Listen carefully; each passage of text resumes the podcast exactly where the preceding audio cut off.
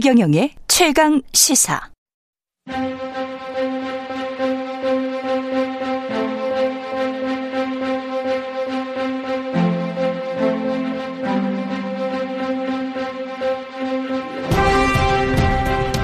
네, 매주 화요일 이 시간에는 새 정부 출범을 앞두고 각 분야 전문가들과 함께 새 정부가 나아가야 할 방향 모색해보는 시간입니다. 오늘은 사회 분야 연세대학교 사회학과 김호기 교수님 나와 계십니다. 안녕하세요. 안녕하세요. 예. 먼저 시민들이 차기 정부에 바라는 사회 분야에 바라는 점 들어보고 다시 돌아오겠습니다. 코로나 종식되기를 좀 의료진들도 힘들겠고 이제 국민들이 그 코로나로부터 벗어나서 좀 행복하게 살 수 있도록 정치를 좀 잘해 주셨으면 하고 바랍니다. 아, 저는 20대 직장인입니다. 결혼 안 하겠다, 못 하겠다라는 이유가 부담이 굉장히 커서가 제일 크다고 생각을 하는데 그러니까 출산율이나 어쨌든 결혼 정책에 대해서 뭔가 지원이 더 많아졌으면 좀 좋겠다는 생각을 했습니다. 20대 청년들의 일자리 창출이요. 100세 시대인데 어른들도 취직을 해야 되겠지만 일단 젊은 사람들이 활기차게 살아야 세대 간 갈등도 없을 것 같고 직업이 있어야 정신적 건강도 좋을 것 같아요. 앞으로 일자리 많이 늘려주세요. 최근에 대선 과정에서 어떤 젠더 문제라든지 이런 부분들이 사회적 갈등으로 떠올랐는데 새 정부는 어쨌든 국민 통합이라는 차원에서 국민들을 하나로 통합시키는 그런 부분들을 적극적으로 개진해 나가셨으면 좋겠습니다. 네. 코로나, 결혼, 출산, 주거, 뭐 일자리 창출, 특히 젊은 20대 일자리 창출, 그다음에 국민 통합 뭐 이런 이야기 나왔습니다. 네. 예. 뭐 다 우리 저기 사회 분야의 아주 핵심적 이슈들입니다. 그렇죠. 예. 그러면 뭐 뒤, 뒤에 나온 것들 국민 통합, 국민 통합이 뭐 가장 먼저 무슨 누가 당선이 되고 나면 가장 먼저 화두로 나오잖아요. 네. 늘 인수위 이번 인수위도 마찬가지일 것 같고요. 예, 뭐 예. 나름대로 제가 보기에는 뭐 국민 통합을 이루려고 노력을 좀 한 것으로 보입니다. 음. 뭐 예를 들자면 에, 이 국민 통합을 위해서 우리 김한길 전 음. 새정치민주연합 대표였죠. 예. 그리고 지역 균형 발전을 위해선 저기 그 노무현 정부 때 음. 정책 실장을 했던 우리 저기 그이 김병준 실장 예. 예, 현재 인수에 참여하고 있어서 음. 뭐 나름대로는 뭐 좀 예예 음. 예, 이 목소리가 좀 다른 그룹들의 어떤 그런 뭐 의견들도 존재 반영하려고 하는 것으로 보입니다. 예. 사회 분야 대표적 의제가 복지, 교육 뭐 이쪽으로 봐야 되겠죠? 네, 예. 예. 먼저 그 예. 복지 교육 분야에 있어서는 당선인에게 바라는 국민들이 바라는 건 뭘까요? 어, 복지 분야는 먼저 이제 공약을 좀 말씀드리자면 아무래도 예. 지금 인수위 작업이라고 하는 것이 공약을 바탕으로 하기 그렇겠죠. 때문에요. 예.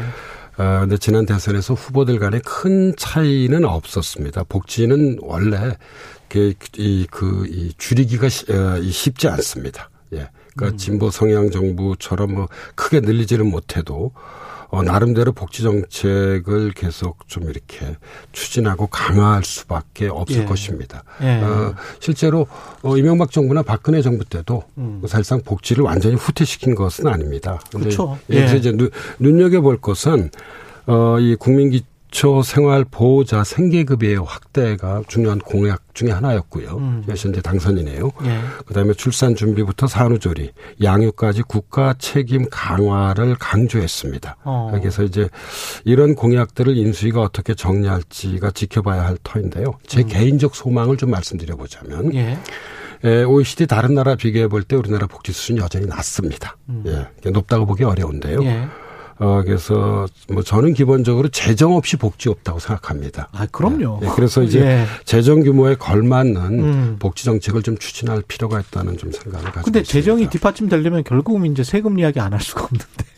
뭐 일단은 뭐 세금을 좀 아마 효율적으로 예. 예, 이렇게 이 그 재분배하는 예. 뭐 그런데 주력하지 않을까 싶습니다. 예. 그렇겠죠. 증세는 아무래도 안 하겠죠. 예, 특히 예. 보수 성향 정부에서 증세를 추진하기는 는 쉽지 어렵다고. 볼 수 있죠. 예. 예, 그래서 하나만 더 말씀드리자면 최근 우리나라 복지 정책이 이서 있는 자리와 음. 앞으로 갈 방향에 대해서 어, 이 책이 하나 나왔는데요. 예. 그책 제목이 성공한 나라 불안한 시민입니다. 아, 예. 예, 좀 와- 와닿으시지 않으세요? 예. 예, 뭐 산업화든 민주화든 나름대로 우리가 성공했잖아요. 성공했죠. 어, 나라는. 예, 예. 정작 국민이나 시민은 왠지 좀 불안하다고 느끼고 있습니다. 예, 그래서 저는 기본적으로 복지를 포함해서 예. 이런 불안을 덜어주는 어떤 그런 사회 정책을 추진해야 한다고 생각하고 있습니다. 그 맞는 말씀인 것 같습니다. 예. 중산층 이상들도 불안해 그 노후 불안이랄지 뭐 이런 것들이 불안해하면 이건 좀 정상적이지 않은 사회인 거잖아요. 예, 불안이 켜켜이 쌓이게 되면 그렇죠. 그게 이제 보통 분노로 표출되게 됩니다. 그렇죠. 예. 이제 우리 사회는 좀 다른 각도에서 보면 음. 일종의 분노 사회라고 볼 수도 있어요. 음, 그러니까 불안이 쌓여서 분노가 된. 예, 예. 그러니까 전체적으로 좀 어, 사회가 화가 좀 많이 나 있잖아요. 아. 예, 거의 모든 집단들 같은 경우 보면 예. 왠지 화가 나 있습니다. 그렇죠. 그러니까 뭐 영어로 써서 죄송합니다만 예. 정말 angry society라고 아.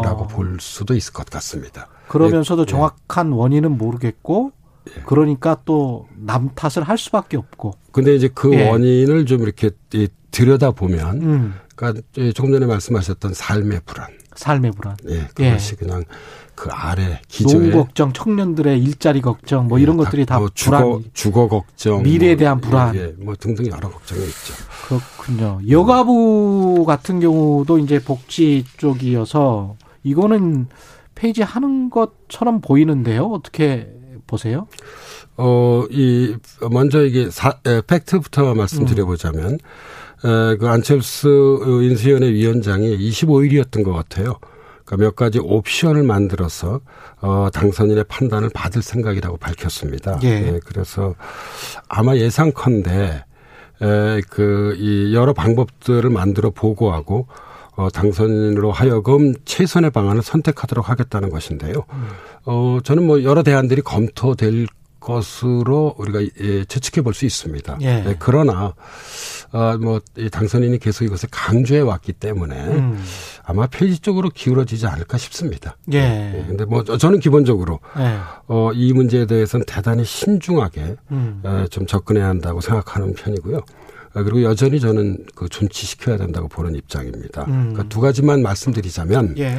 에, 우리 사회에서 여가부의 역할이 여전히 필요한 부분이 많습니다. 예. 사실 폐지가 아니라 좀 바꾸는 개선할 필요가 있는 거죠.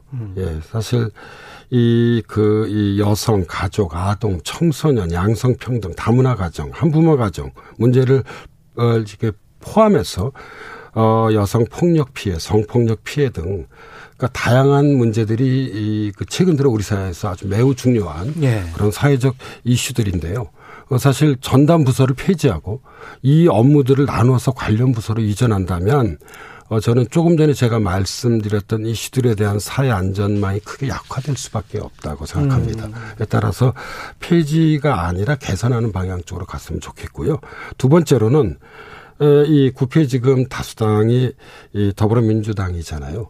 예. 이제 정부 조직법이잖아요. 그렇죠. 그렇죠. 예, 이그 법안에 동의해 줄지 어. 전 동의 구하기가 쉽지 않을 거라고 생각합니다. 네, 이번 선거에서 또 특히 할 만한 게 젠더 갈등이었단 말이죠. 여가부 폐지뿐만이 아니고. 근데 이게 이제 첨예하게 되면 국민 통합이라는 차원에서도 결코 당선자에게 좋은 방향은 아닐 거란 말이죠. 예. 예, 그럼 좀- 예, 제가 좀 약간 다른 얘기부터 잠깐 예. 연관된 걸만 하나 말씀드리자면 음. 어, 이번 대선 끝나는 이제 뭐 제가 외국 언론 보도를 많이 보지는 않았지만 예. 에, 이 그래도 어, 이 연구자기 때문에 좀 여기저기 많이 좀 이렇게 음. 눈여겨 봤는데요. 인상적인 게 두 가지였습니다. 하나는 이제 대선에 대한 평가에서 예. 어, 선거가 끝나자마자 패배자가 곧바로 승복했다는 것입니다. 이건 이제 2020년 예. 미국 대선에서 아. 아, 당시 이제 이그 예. 트럼프 후보가 쉽게 승복하지 않았잖아요. 예. 그게 이제 그랬죠. 이 외국인들의 눈에는 참 신기했던 것 같고요. 음. 두 번, 아까 예, 주목할 만했던 것 같고요. 두 번째로는 페미니즘과 안티 페미니즘의 대결이었다는 것을 크게 보도했습니다. 예, 정말 많이 보도했어요. 예, 그거는. 저는 예. 어, 개인적으로 어, 이런 보도에 대해서 어, 이 사회학 연구자로서 좀 다소 어, 좀 이, 이, 불편하십니까? 예, 예, 좀 예. 불편한 마음을 갖지 않을 수 어, 없었습니다. 왜냐하면 예. 어, 이 그냥 결론부터 말씀드리자면 음. 에, 우리 사회에서는 성평등이 여전히 주요한 사회 과제입니다. 예. 그런데 이런 상태 상황에서 어, 아무리 선거가 중요하다 하더라도 음. 과도한 젠더 갈라치기라고 하는 것은 음. 결코 바람직하지 않은 것입니다. 그렇죠. 예, 이것은 사실 예. 선택의 문제가 아니라 음. 어, 옳은 것은 옳은 것이고 그렇죠. 그른 것은 그른 것입니다. 그렇죠. 예, 저는 이건 가치 판단의 문제로 우리가 생각을 해야 하기 때문에 음. 예. 에, 좀 상당히 불편했었습니다. 예. 근데 이제 외국 어, 어, 이 외국 학자들이나 예. 예, 기자들이 보기에는 어, 참 독특한 예, 사실 그렇죠.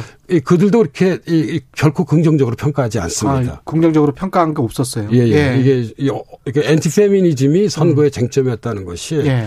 어떻게 보면 우리 민주주의의 선자리에 대해서 다시 한번 좀 숙고하게 한 것으로 보입니다. 예. 음.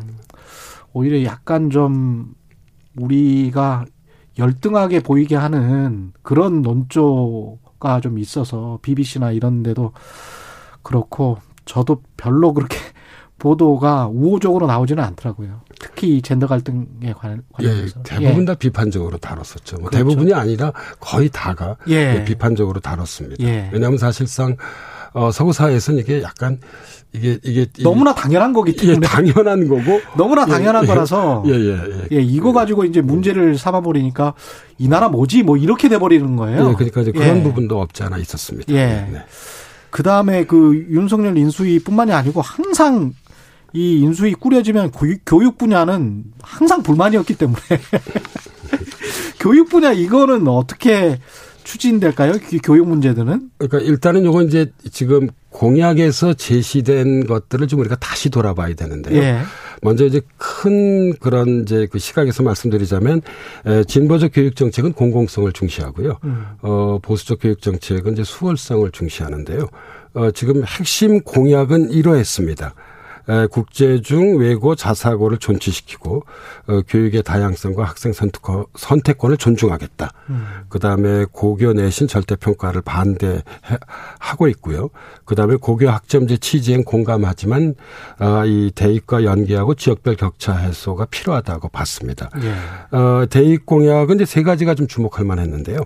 어, 정시 찬성 확대, 그다음에 수능 고난이도 문제 출제 금, 금지, 논술 전형 존치, 그다음에 사고력 을 평가하는 전형도 필요하다고 이것을 이제 논술 전형 존치와 연관해서 예. 이야기를 했습니다. 근데 이 쟁점들은 어 민주당과 충돌할 가능성이 있는 쟁점들입니다. 예. 그래서 어, 어 이것이 국회에서 어떻게 음. 어, 이게 진행될지 좀 지켜봐야 할 것 같습니다. 그래서 이제 어, 제가 말씀드리고 싶은 것은 어, 사실 뭐 공공성이냐 수월성이냐에서 어느 하나의 어떤 그런 해답만이 있다고 저는 생각지 않습니다. 예. 예. 이 공공성을 기반으로 해서 수월성을 강화하든지 음. 수월성을 기반으로 해서 공공성을 강화하는 두 방법 중에 하나를 우리가 선택하게 되는데 그렇죠. 예, 그래서 제가 보기에는 먼저 이 국민적 합의를 구하는 절차가 좀 필요한 것 같아요. 음. 이 문제에 대해서는 워낙 또 우리 학부모들이 아주 예민하게 생각하는 쟁점들이잖아요. 예. 예, 그리고 나서 어떤 그런 음. 어, 이, 이, 그, 이게 이제 그, 이법 개정 사안들도 많이 포함되어 있기 때문에 예, 민주당과의 어떤 그런 협치의 역량을 좀 강화할 필요가 아, 있다. 아, 있다고 네. 좀 보는 편입니다. 예. 기후 환경 문제도 쟁점이 분명히 될 텐데 특히 에너지 원전 문제 뭐 이거는 다시 한번 논쟁이 될 것 같습니다. 예, 간단히만 말씀드리자면 예. 실험 관계상이요.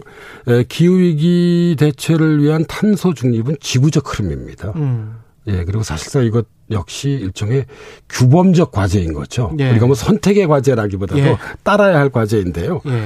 어, 이 탄소 중립을 위해 그 대선 당시 당선인이 내놓은 것은 탈원전 어, 이, 이, 이 폐기와 원자력 강화입니다. 예. 예, 그래서 어 이제 지구적 흐름은 사실 이 탄소 중립이 한 축이 되고 다른 한 축이 재생 에너지입니다. 음. 예, 그래서 탄소 중립과 재생 에너지 공존을 추구하는 것이 지구적 흐름인데 어 인수위에서 이제 이러한 것들을 어떻게 정리할지는 음. 예, 좀 지켜봐야 할 것 같습니다. 예. 어, 이, 뭐, 제가, 어, 지난 이제 문재인 정부의 인수위격이라고 할 수 있는 국정기획 자문위원회 위원으로 참여를 해서 예. 좀 그런 프로세스를 좀 아는 편인데요. 예. 어, 이 인수위가 마감하면서 음. 이제 에, 에, 당시에는 그러니까 이현 정부에는 이제 100대 국정 과제를 발표했습니다. 음. 어, 이 제가 보기에 현 인수위도 어, 지금 이 윤석열 정부 인수위도 제가 보기에 몇십 대 과제를 아마 국정 과제를 발표할. 것입니다. 예, 그래서 예. 아마 그때까지는 음. 어, 지금 안철수 위원장도 외부에 알리지 말라고 얘기하잖아요. 예. 그래서 아마 그걸 지켜봐야 될 것 같습니다. 그렇군요. 예, 예. 기후 위기를 포함한 에너지 정책이 어떻게 음. 정리될지는요. 예, 네. 그리고 이제 통합 이야기하면서 우리가 뭐 아까 책 이야기도 하셔서 그런 책도 있더라고요. 그런 책 좀 저쪽이 싫어서 찍는 민주주의 이런 이런 나라에서 이제 통합이나 포용을 이야기한다는 게 저쪽이 싫어서 찍는 민주주의인데 이게 가능하겠습니까? 어떻습니까? 어, 저는 그래서 리더십이 중요한 것 같습니다. 예. 일찍이 이, 이, 그 막스 베버가 음. 그러니까 정치가에게 부여된 세 가지 자질이 예. 하나가 열정이고 다른 하나가 책임감이고 세 번째가 균형 감각인데요. 예. 예, 저는 균형 감각이 매우 중요할 것 같습니다. 음. 그 대통령은 정치가이자 행정가입니다. 그 사실 완전한 중립을 지키라고 요구하기에는 저는 무리라고 생각합니다. 아, 현실적으로. 그렇죠. 예. 예, 예. 그러나 중립을 지키려고 노력을 해야 한다고 생각합니다. 어. 예, 그게 이제 막스 베버가 얘기한 균형 감각이죠. 그래서 정치 철학을 구현하면서도 예, 예. 본인의 정치 철학을 구현하면서도 예, 맞습니다. 예. 그래서 선택하지 않는 조금 전에 말씀하신 거에 대해서 제 답변을 말씀드리자면 음. 아, 이, 그 선택하지 않은 사람들까지도 끌어안는 리더십이 매우 중요할 것 같습니다. 그렇겠죠. 예. 예. 그래서 이와 연관해서 저는 뭐 조선 후기 특히 정조의 리더십을 정조. 예, 좀 환기시키고 싶은데요. 예. 그러니까 자신의 등극을 가로막았던 노론 세력과도 정조는 타협했잖아요. 음. 이게 당평 정책입니다. 예. 이게 진짜 통합이죠. 예. 그러니까 이게 제가 보기에 정조의 당평 의 책은 예, 이 조선 시대판 대연정입니다. 일종의. 아. 예. 그래서 우리가 어, 노무현 정부 때 대연정에 관한 토론들도 많이 이루어졌는데요. 예. 갈라진 사회를 통합시키려고 하는 정치적 노력으로서 음. 어, 저는 어, 대연정의 상상력을 좀 적극 발휘할 필요가 있다고 생각하는 편입니다. 예. 알겠습니다. 여기까지 하겠습니다. 대선 기획 사회 분야 연세대학교 사회학과 김호기 교수님이었습니다. 고맙습니다. 예, 감사합니다. KBS 1라디오 최경련의 최강시사 듣고 계신 지금 시각 8시 47분입니다.